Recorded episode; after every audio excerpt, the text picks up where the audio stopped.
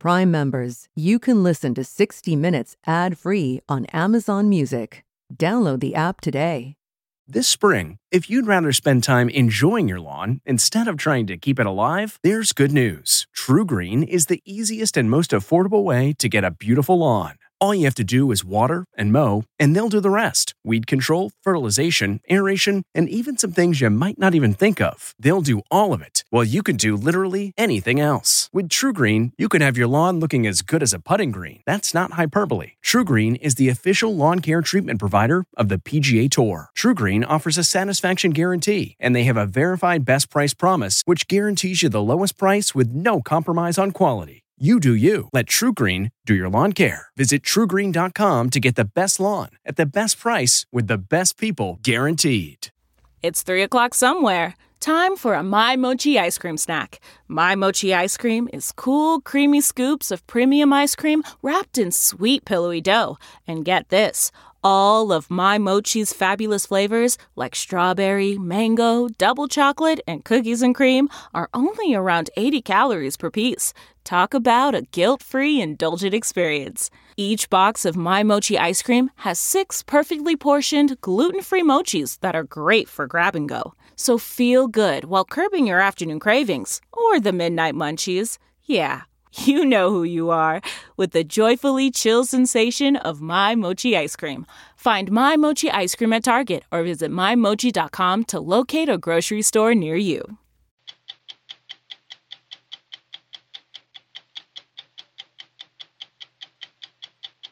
The Democrats are also trying to rig the election by sending out tens of millions of mail in ballots using the China virus as the excuse for allowing people not to go to the polls. Why is President Trump so concerned about vote by mail? The president votes by mail.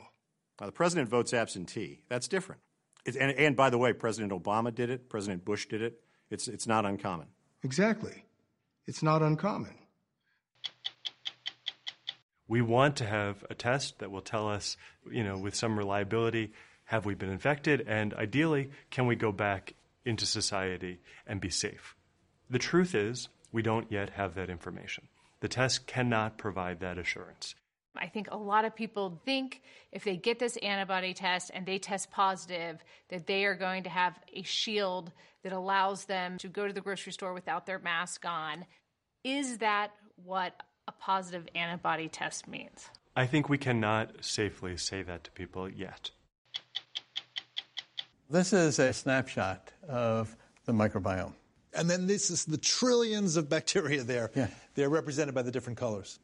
The microbiome, the bacterial community in our gut, is a wonder. They help process the food that we consume, but they do a lot more than that. They make vitamins, they're able to produce essential amino acids, they're able to talk to our immune system and help educate the immune system. I'm Lesley Stahl. I'm Bill Whitaker. I'm Anderson Cooper. I'm Sharyn Alfonsi. I'm Scott Pelley. Those stories tonight on 60 Minutes.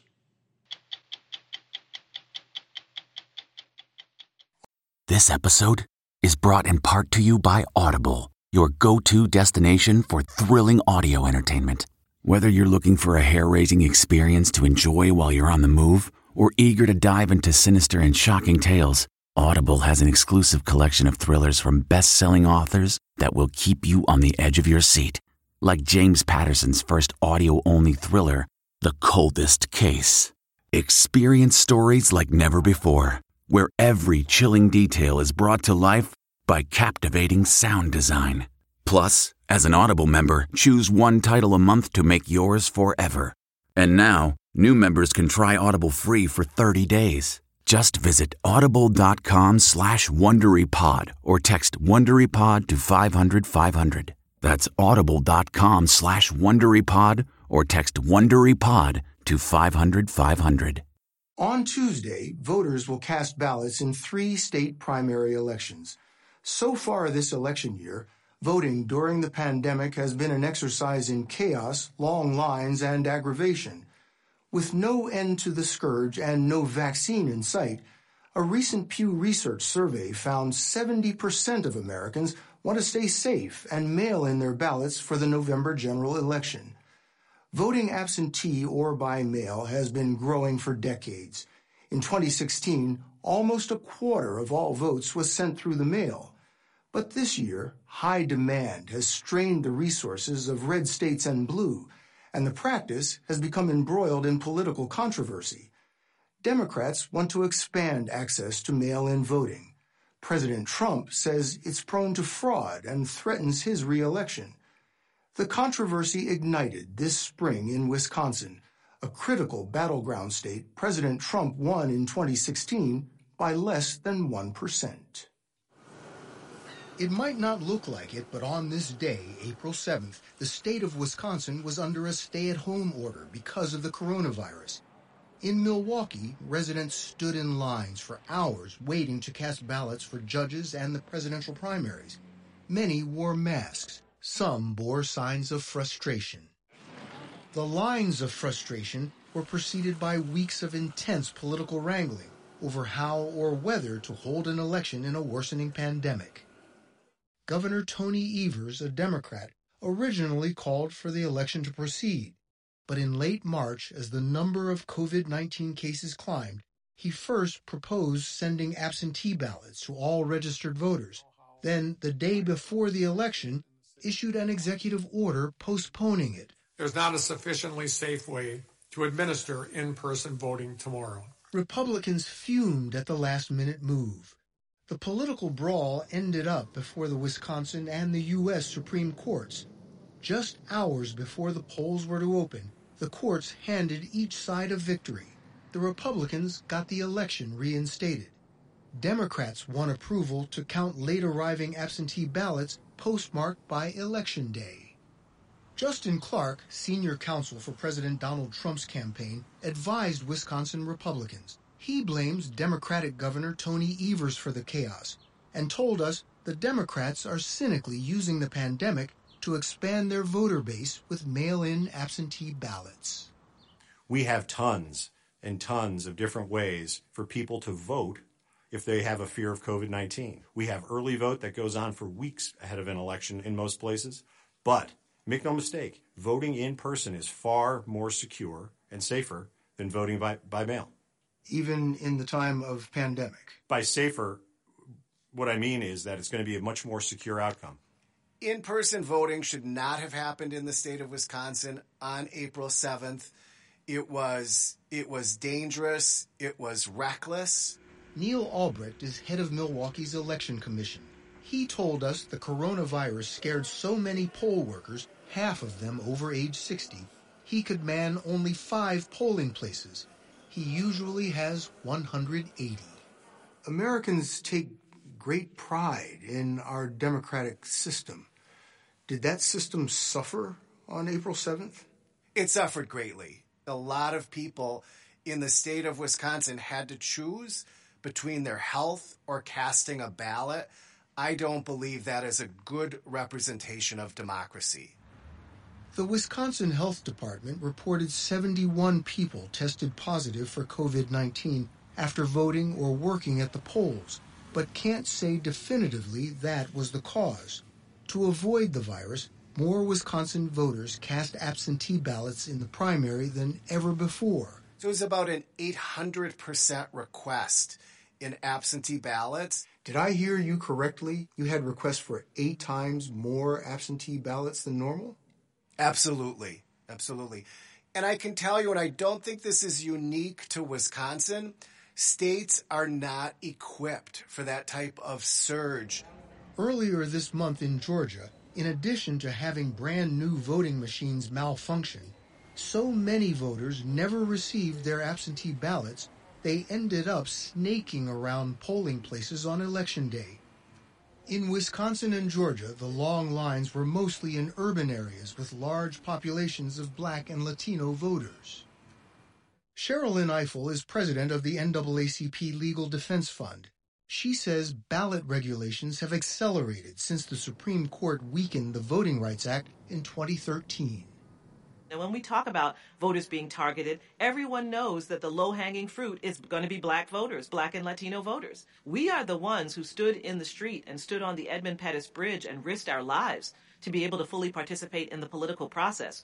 And sometimes when we talk about voter suppression now, we cover it with this veneer of partisan conversation, which allows people to turn away from what is fundamentally a very, very ugly racial issue in our country. The Legal Defense Fund has gone to court in Texas, Louisiana, and South Carolina to challenge voting restrictions. Late Friday, the Supreme Court rejected an emergency request by Texas Democrats to allow mail in voting for all registered voters. The LDF had supported that case in lower court.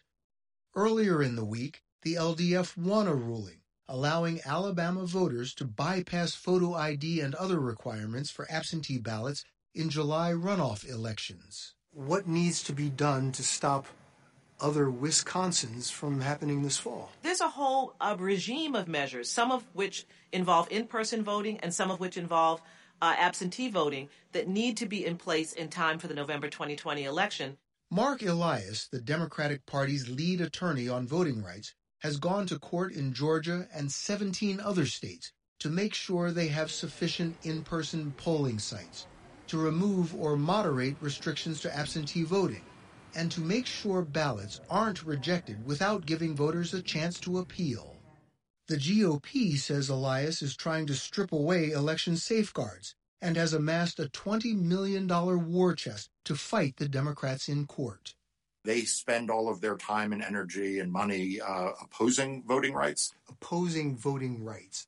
Oh, I don't think there's any question whatever may have been going on under the surface in Republican circles and conservative circles in past election cycles, um, they are now not just uh, uh, whispering the quiet part out loud. Donald Trump is screaming the quiet part out loud. The Democrats are also trying to rig the election by sending out tens of millions of mail in ballots using the China virus as the excuse for allowing people not to go to the polls. This will be, in my opinion, the most corrupt election in the history of our country, and we cannot let this happen. If you're Donald Trump and your approval ratings are where they are, and your ceiling for for how many people will support you is as low as it is, you really only have one choice, which is to decrease the number of people who vote. And I think that that explains what Donald Trump is tweeting about about voting, why he is demonizing vote by mail. Why is President Trump so concerned about vote by mail? Vote by mail is less secure than voting in person. We have countless instances this year of ballots that were mailed to different places. I mean, how many times have you had a birthday card or a Christmas card that didn't make it to somebody? Add on top of that, trying to layer this in four months before an election, and you have a recipe for disaster the president votes by mail. Now, the president votes absentee. That's different. If you are absent, you're ill, you're out of state, you name it, there needs to be a mechanism whereby people can get their vote cast. And, and by the way, President Obama did it, President Bush did it. It's, it's not uncommon. Exactly. It's not uncommon. Absentee voting. Universal vote by mail is very different. It's a very different thing. Sounds like a distinction without much of a difference. The difference is the volume the volume of live ballots being mailed out to people without the signature check, without the signature match, without the signing of the outer envelope. But the Federal Election Assistance Commission provided states with a roadmap for expanding vote by mail during the pandemic, everything from ballot design to signature verification software. But to be ready by November, the states have to ramp up now. Congress appropriated $400 million to help the states. The nonpartisan Brennan Center at NYU calculated they'll need almost $4 billion. Oregon's vote by mail process already is up and running. The state pioneered the practice in 1998. Lifelong Republican Beverly Clarno is Oregon's Secretary of State and a proponent of vote by mail. President Trump has attacked vote by mail uh, he's called it dangerous. He says it's subject to massive fraud. What do you What do you think when you hear that? Well, I think that try it, you might like it. Try it, you might like it. Yeah, try it, you might like it. Clarno says the Oregon system she oversees is backed up with barcodes unique to each voter. She says it's more secure with drop boxes everywhere and produces some of the highest voter turnout rates in the country. Colorado, Hawaii, Utah, and Washington also have moved to vote by mail elections. A lot of people fear there's can be fraud. In the 2016 election, we had uh, about 20 cases of people voting in two different states. So we're just very certain that our system's very secure. Do you have any idea what percentage of the vote was was was fraudulent well, in, in 2016, if we had 2.8 million voters uh, and only 22 people tried to vote in two states, that's not too bad. I'm not a mathematician, but that sounds like pretty good odds to me. So why do you think vote by mail has become so controversial? Well, it's not controversial in Oregon. I think that if you'd ask most Oregonians, they'd say, quite frankly, I like voting at my kitchen table. Most of the votes cast in this spring's elections were by mail or absentee. But Republicans in Iowa and Georgia are trying to prohibit election officials from sending absentee ballot applications to all registered voters.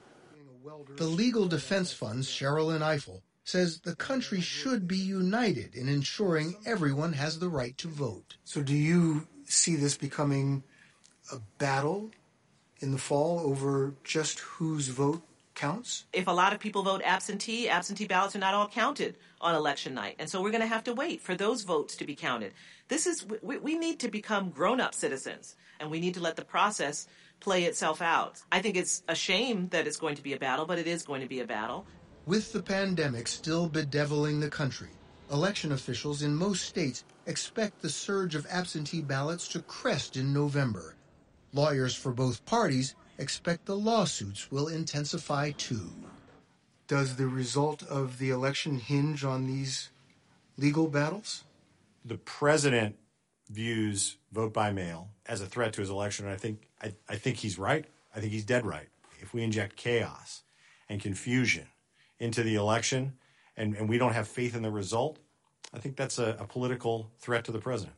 You know, the American voting system is quite fragile, and it is not a system that is built to handle a lot of stresses. The pandemic puts a unique stress on the system. And then on top of all of that, you have the President of the United States every day, virtually, telling people that the voting system is not fair, the voting system is rigged, the voting system is not to be trusted. And that is an external stress that makes everything about the voting process harder. CarMax is putting peace of mind back in car shopping by putting you in the driver's seat to find a ride that's right for you. Because at CarMax, we believe you shouldn't just settle for a car, you should love your car. That's why every car we sell is CarMax certified quality so you can be sure with upfront pricing that's the same for every customer. So don't settle. Find love at first drive and start shopping now at CarMax.com. CarMax, the way car buying should be. Wyatt Earp, the gunslinger who helped tame the American West, once said, Fast is fine, but accuracy is final. The same thing could be said about testing for COVID 19. Back in March, the Food and Drug Administration took the unprecedented step of allowing COVID antibody tests to flood the market without review. The tests were billed as a critical tool to assess where the virus had spread and who might have immunity. But in the government's rush to get more people tested quickly, it may have missed the mark. Over the course of a three month investigation, 60 Minutes has learned that federal officials knew many of the antibody tests were seriously flawed, but continued to allow them to be sold anyway. Now, as coronavirus surges in parts of the country, that government failure is complicating efforts to know the reach of the coronavirus. Laredo, Texas is a border town on the banks of the Rio Grande River. Population 270,000. It was founded in the 1700s as its own country. This spring, as it prepared to fight COVID, Laredo found itself alone on the frontier again. Everybody was looking for supplies, everybody was having challenges. Robert Castaneda, a Laredo resident, owns two emergency clinics in town. He was desperately trying to find kits to test his patients for COVID 19. It was maddening, to be honest with you. You go through your normal chain of distributors, uh, then you start hitting the wall with them, and they tell you that, you know, we're out. We talked to the local health department, I spoke to the state health department. I even reached out to FEMA, talked to FDA. All your avenues of trying to get testing supplies were exhausted. He says he went to his congressman's office for guidance and remarkably, in the waiting room, met a stranger who offered to connect him to a broker with access to antibody tests. But you must have thought sitting in that office and the guy says to you, Hey, I might be able to help you out. This is terrific luck. I mean, yeah, so it was a silver lining to that meeting. Exactly right. And so tell me about the deal that was placed in front of you about buying this. There was a minimum buy, and that minimum buy was 20,000 kits. So that off the bat was half a million dollars to bring them into the city. Was there a lot of guidance at that point at the state level or the federal level for procuring? No, actually, there was none. In March, many communities were competing against each other and the federal government to find COVID tests. The Trump administration was under fire. Anybody that needs a test gets a test. We, they're there. They have the tests. And the tests are beautiful. But that was not true. Because of missteps a month earlier at both the Centers for Disease Control and the Food and Drug Administration, diagnostic tests, which can tell if a person is currently infected with the coronavirus, were in short supply. The promise of a new serology or antibody blood test that could determine if a person had been exposed to COVID 19 and developed protective antibodies was being heralded as the next best thing, a game changer that could get Americans back to work. On March 16th, in an attempt to get those tests to the public, the FDA took an unusual step.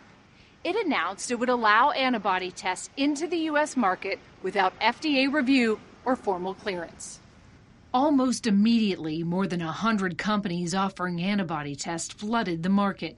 They came from every corner of the world, and none of them were FDA tested. Back in Laredo, Robert Castaneda agreed to the broker's deal and bought 20,000 antibody tests from a Chinese manufacturer, Wuhan Deep Blue. He agreed to share them with the city of Laredo, where coronavirus cases were spiking. The number of people testing positive for the virus continues going up. Drive through testing sites were ready to round Laredo. The Chinese test kits arrived on March 30th, with the fanfare usually reserved for a winning high school football team in Texas. We were elated, uh, very happy because now we were going to be able to test. Dr. Hector Gonzalez was the director of health in Laredo for nearly two decades. The city wanted to start testing frontline responders as soon as possible. But first, Dr. Gonzalez, weeks away from his retirement, decided to test the accuracy of the antibody tests. It was supposed to be 95%. All the tests, especially serologies, have to be 95% or better. But Dr. Gonzalez found the test results varied wildly. The test didn't work well if the person had been recently exposed to the virus. The small sample he tested was only 20% accurate. At any point, you're doing these tests and you're getting back these lousy numbers that the tests don't work. Do you look at each other and go, Are we crazy? Surely this thing had to work better than this. Yes, we said, Did we do this right? Um, and went back through our steps and we were confident that we did things correctly. What strikes me about this is that here you are in Laredo, Texas, and you figure it out, but there was no kind of test happening at a federal level. Shouldn't there have been? Absolutely, but FDA had never checked them. Wuhan Deep Blue did not respond to our request for comment, but Laredo officials had reported the bad test to the feds, who came to town to start an investigation and seize all 20,000 tests. And you're out a half million dollars? We are. That hurts. It does. Yeah. It does. The one thing that makes it a little bit easier to swallow is the fact that we try to do something good for our community. Did you feel duped? Yes, but more disappointed because we had such high hopes to test. We were ready to do public drive through testing, and, and now we couldn't. We were on hold. Meanwhile, hundreds of thousands of other antibody tests that the FDA also never reviewed continue to be mailed to businesses, clinics, and hospitals, where they were used to test patients, first line responders, and healthcare workers. Dr. Alex Marson is an immunology researcher at the University of California, San Francisco. We spoke with him remotely. I got a text message from a good friend of mine here in the Bay Area, and she showed me pictures of her testing herself on a antibody test that had showed up at her own house. That made me realize that the availability of tests was actually preceding the availability of reliable information on the performance characteristics of these tests. So in early March, Dr. Marson and Dr. Patrick Hsu, an assistant professor of bioengineering at UC Berkeley, assembled a team of 50 scientists to do what the FDA had not test the antibody tests. We had to gather tests from around the world. We had to set up a lab with rigorous safety standards and ethical standards. We carefully curated a set of blood from positive people who had tested viral positive and had been seen in San Francisco hospitals, and negative blood samples that were taken from well before the COVID 19 outbreak. So all of this was unfolding extremely rapidly. A month later, the team published preliminary results on antibody tests from a dozen different companies. Did you feel the tests delivered as advertised? We saw a range. So some were closer to what we hoped for, and, and others were farther off. Some were way off. The tests are much less accurate when used on a person who was recently exposed to the virus. 20 days after exposure, the tests get better, but none are perfect. All but one test delivered so called false positives, meaning they mistakenly signaled antibodies in people who did not have them. We want to have a test that will tell us, you know, with some reliability, have we been infected? And ideally, can we go back into society and be safe? The truth is, we don't yet have that information. The test cannot provide that assurance. Dr. Marson says anyone with a positive antibody test should have a second or third test to confirm it. And even then, the results should be viewed cautiously because scientists still don't know what antibody levels are required to give immunity or how long it lasts. I think a lot of people think if they get this antibody test and they test positive, that they are going to have a shield that allows them to enter into the workforce, to go to the grocery store without their mask on. Is that what a positive antibody test means? I think we cannot safely say that to people yet. We need more scientific data to tell people exactly the characteristics of what protection will look like, if at all. Others were also raising red flags about antibody tests. On March 26, problems with the test in Spain were made public. A week later, Britain tossed out $20 million worth of antibody tests because of false results. And days later, the World Health Organization issued more warnings about the tests, but the White House continued to sell the idea of antibody tests. And support our efforts to get Americans back to work by showing us who might have developed the wonderful, beautiful immunity. And the FDA? It still did not change its open door policy. We asked the FDA why. They said the decisions were made with a careful balancing of risks and benefits. Dr. Margaret Hamburg was the FDA commissioner for six years during the Obama administration. We know that a lot of the European countries were having problems with these antibody tests before we opened up the market. Should we have known that? I don't think that we, we took advantage of that to the degree that we could have and should have. We know on March 16th the FDA kind of opened up the market for antibody testing without review. Was that a mistake? I do think that was a mistake because it led to a marketplace that was full of of antibody tests of very variable quality and certainly could not be trusted in terms of their accuracy. It took 50 days for the FDA to reverse its course on antibody tests. In May, the agency required developers to apply for emergency authorization and submit data to show their tests worked. But by then, it was too late. Fraudulent tests flooded the market. Hundreds and hundreds of tests taken by hundreds of thousands, if not millions of people. Democratic Congressman Raja Krishnamoorthi of Illinois is investigating who directed the FDA's hands off approach. The FDA was not policing this market. They adopted what's called a self validation and voluntary compliance system. So, what does that mean, self validation? Well, basically, they were asking companies to validate that their tests worked. And guess what? Every company said they did. Then, in late May, nearly three months after the wave of unregulated antibody tests came to the U.S., the FDA started pulling tests off the market 50 so far, including the Anhui Deep Blue test that was sold to Laredo. Customs agents and Homeland Security investigators now have the difficult task of trying to stop all the banned tests from entering the country. But the flawed antibody tests are still being used, and the bad data collected from them is guiding critical decisions about when to reopen communities. We've never seen anything like this in terms of a policy, which is basically an anything goes, um, Wild West type of approach to regulating a healthcare market. We just haven't seen that. I'm sure they would say, we cut through the red tape. We had to get anything to the market as fast as we could. These are unprecedented times. What's wrong with that argument? When you open the floodgates to virtually any product being sold by anybody, well, guess what? Shysters, scam artists, and people who are preying on unsuspecting consumers enter the fray. The burden of keeping all those outlaws at bay fell to communities like Laredo and Dr. Hector Gonzalez. If you had not taken that step, if you had not tested these, what could the impact have been to this community? Well, devastating. We wouldn't have a true indicator of the level of infection. The public deserves for us to give them something that's valid.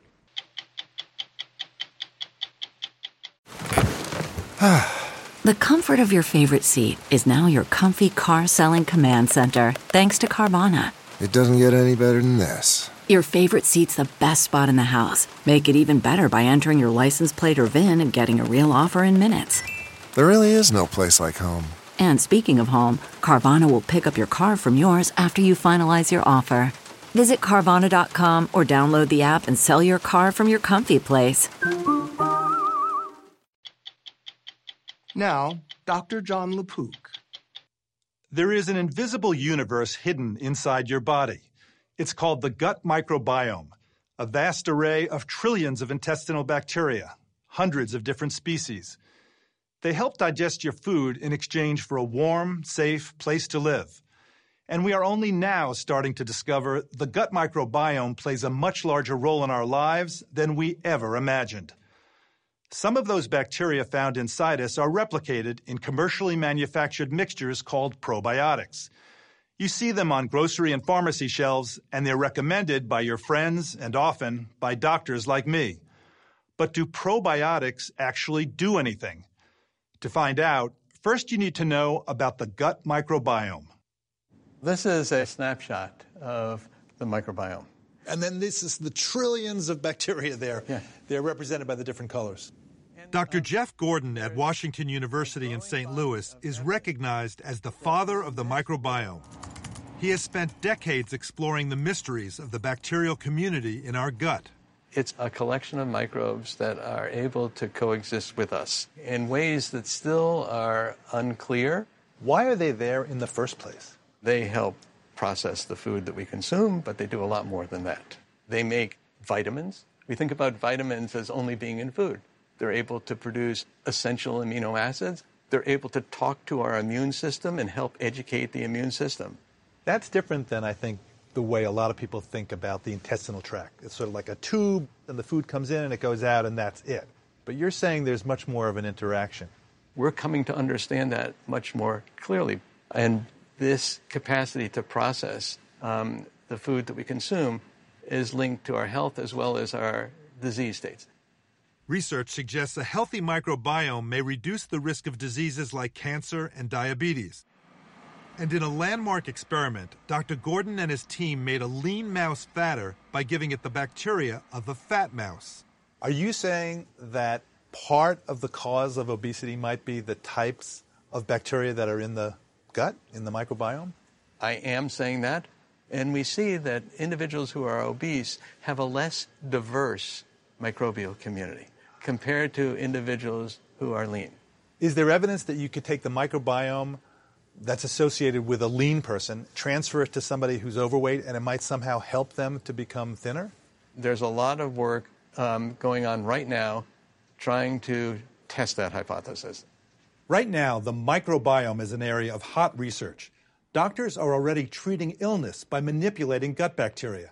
A potentially life threatening infection of the colon called C. diff has been successfully treated by moving bacteria from the gut of a healthy person to the gut of somebody who's sick. And millions of people are trying to improve their microbiomes themselves using probiotics, so called good bacteria. But here's the problem there's a lot of conflict among scientists about whether probiotics provide any benefit at all. Over the years, there have been so many studies of various probiotics saying it's good for this, and then the next study says it's not good for this. And truly, it's chaos. The hard thing Dr. Patricia Hibberd is an infectious disease specialist and a professor of medicine at Boston University. Who's in the studies varies. Dr. Hibberd has reviewed hundreds of studies in the medical literature about probiotics. She has also done her own studies and told us there's not enough high quality research to recommend off the shelf probiotics for the medical problems for which they're commonly used. The whole idea that maybe throwing in good bacteria that we would take by mouth, that hopefully would land in the right places in the GI tract and work with the immune system. We just don't know how to do any of that. But right now, there is a multi billion dollar industry Yes. that's growing. Yes. And people are out there buying this stuff. Right. So, is there convincing evidence that commercially available probiotics have been found to be beneficial for reducing diarrhea from antibiotics? No. Treating irritable bowel syndrome? No. Decreasing allergies? No. But probiotics are suggested as a remedy for all those things and more. Your digestive system has billions of bacteria, but life can throw them off balance. Restoring that balance of bacteria in the gut microbiome is just one goal touted by makers of probiotics. A $50 billion global industry sold to us in capsules, popsicles, cereal, tea, and some yogurt. And we're told probiotics can even help your dog. What if you could give your pet the advantage of probiotics? Many physicians and patients believe probiotics are worth trying, and many believe they work. One of those physicians is Dr. Dan Merenstein. He's a professor of family medicine at Georgetown University. And he's on the board of a nonprofit industry finance group that promotes probiotic science. I'll give you some yogurt. Dr. Merenstein is doing a clinical trial backed by the National Institutes of Health testing a probiotic cocktail. He's trying to see if it can prevent diarrhea in children taking antibiotics, a remedy other researchers have tried with mixed results. I think the data is there. I recommend probiotics uh, mainly for people who are antibiotics uh, and for people with irritable bowel disease. I wonder what our viewers are thinking right now, right? They're hearing you saying, it definitely helps probiotics. And another saying, there's no good evidence that it helps. Are they throwing a brick through the television screen just about now? They are, but they've been throwing a brick, you know, for the last 20 years when we tell them vitamin D, everyone needs vitamin D, and, and everyone needs, um, you know, echinacea for colds or zinc for colds. I, mean, I, I think it's it's difficult to be a, a consumer because things change so quickly, and I think we need more probiotic research. One cause of confusion may be the placebo effect. Some people using probiotics may feel better because they expect to feel better. And figuring out what probiotics do inside the gut is complicated. One reason is that each person's microbiome is unique, so the same probiotic may have different effects on different people.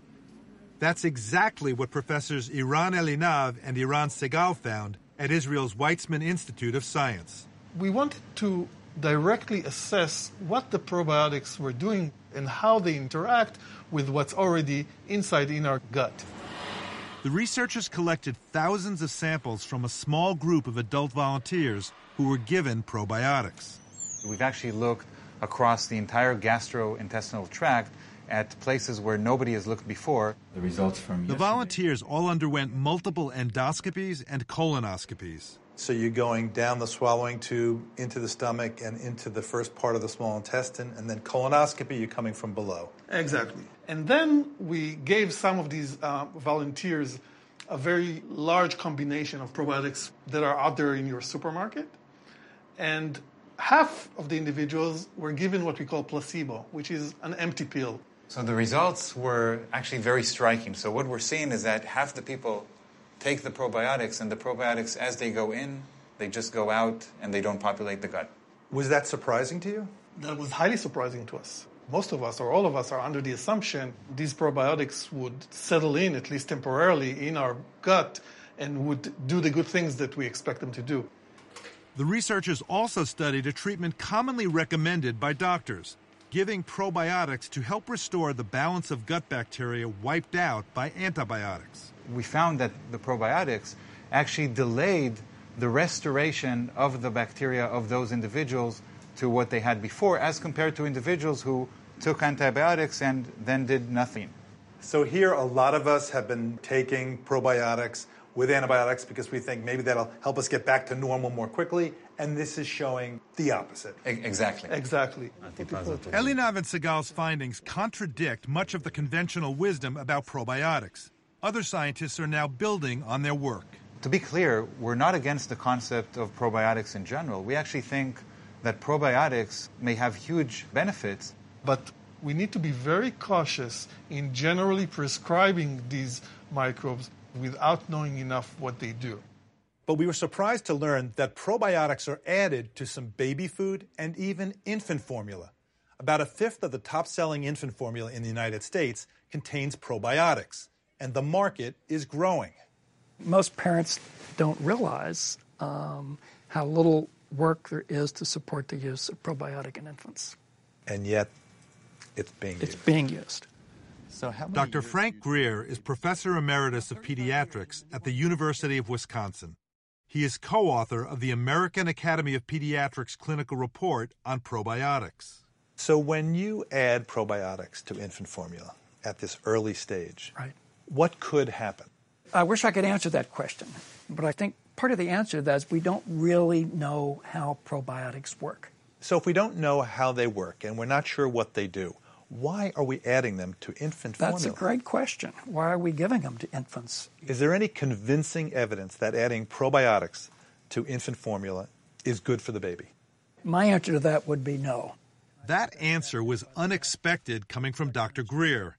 You see, a baby formula trade group, the Infant Nutrition Council of America, recommended him to explain their point of view. So then why are we seeing it in so many different products? Well, it's easy to put in there because it's not very tightly regulated. The Food and Drug Administration, the FDA, does not classify probiotic capsules as drugs. That means they do not have to be proven safe and effective. When added to anything, including infant formula, probiotics only need to meet a lower standard, generally recognized as safe. In rare cases, probiotics have been linked to severe infections in critically ill patients and those with weakened immune systems. Otherwise, they appear to be safe. If you could give probiotics early in life and potentially help, couldn't those same probiotics down the line have unintended consequences and hurt? It's possible, but I can't attest that there's any harm whatsoever down the line. There's, there's no evidence that says they're harmful. But are there long term studies? No, there are no long term studies. Without those studies, there's no way of knowing if giving probiotics to infants has unintended long term consequences. The Infant Formula Trade Group, which recommended we interview Dr. Greer, sent us this statement. In formula fed babies, probiotics promote a balance of bacteria in a baby's gut and simulate the benefits provided by breast milk. Well, I think that's ultimately formula industry's goal. It's their goal. But That's is, their goal. Is that what's this happening? doesn't do it. You know, putting uh, a single probiotic organism in an infant formula doesn't promote the balance they're talking about. Despite disagreement about how or whether today's probiotics work, every scientist we spoke with was hopeful about the possibility of improving health by manipulating the microbiome.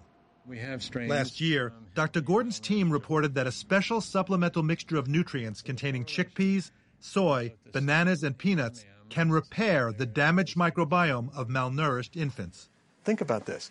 The idea that a defective development of a microbiome could impair the development of bones, of the immune system, perhaps even the central nervous system. How incredibly extraordinary that our collection of microbes is so impactful. That's inspirational. But the task ahead is complex. We, we want to be able to um, um, develop interventions that are safe in the short term and the long term. And um, we want to make sure that we have it right.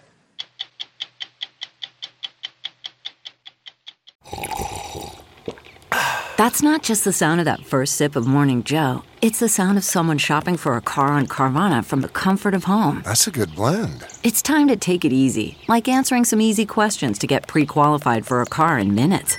Talk about starting the morning right. Just like customizing your terms so your car fits your budget. Mm-mm-mm. Visit Carvana.com or download the app to experience car shopping the way it should be convenient, comfortable. Ah. Regular viewers may have noticed that in this time of pandemic and protest for racial justice, 60 Minutes has continued to broadcast new stories through June. We hope you have found them illuminating and thought provoking. But now it's time to begin reporting for next season, our 53rd, and spend time with our families.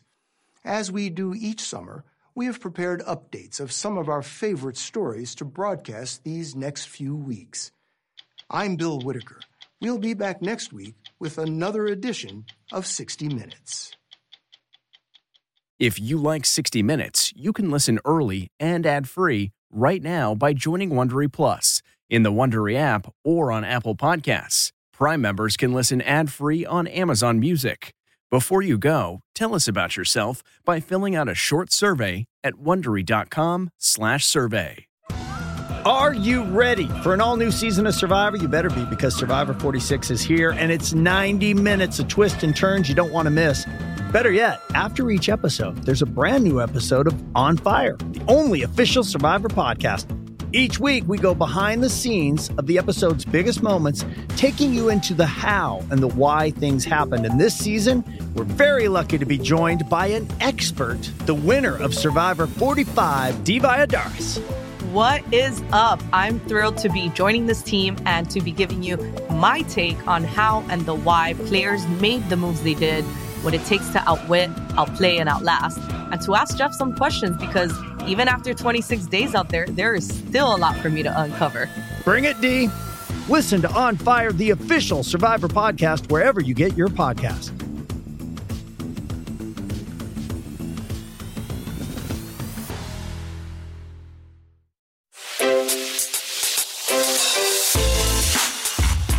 Hi, this is Jill Schlesinger, CBS News business analyst, certified financial planner, and host of the Money Watch podcast. This is the show where your money is not scary and it's not boring. It is a show that's all about you. It's your questions that make it possible for me to provide unconventional and entertaining insights on your money and maybe more importantly, on your life. I'm going to be your financial coach, someone who brings common sense and an insider's perspective on how to manage your money and your emotions. And I promise we are going to have a little bit of fun along the way. Have a question from retirement to career changes to college funding? Just send us an email at askjill at jillonmoney.com. Follow Money Watch wherever you get your podcasts. You can listen ad-free on the Amazon Music or Wondery app.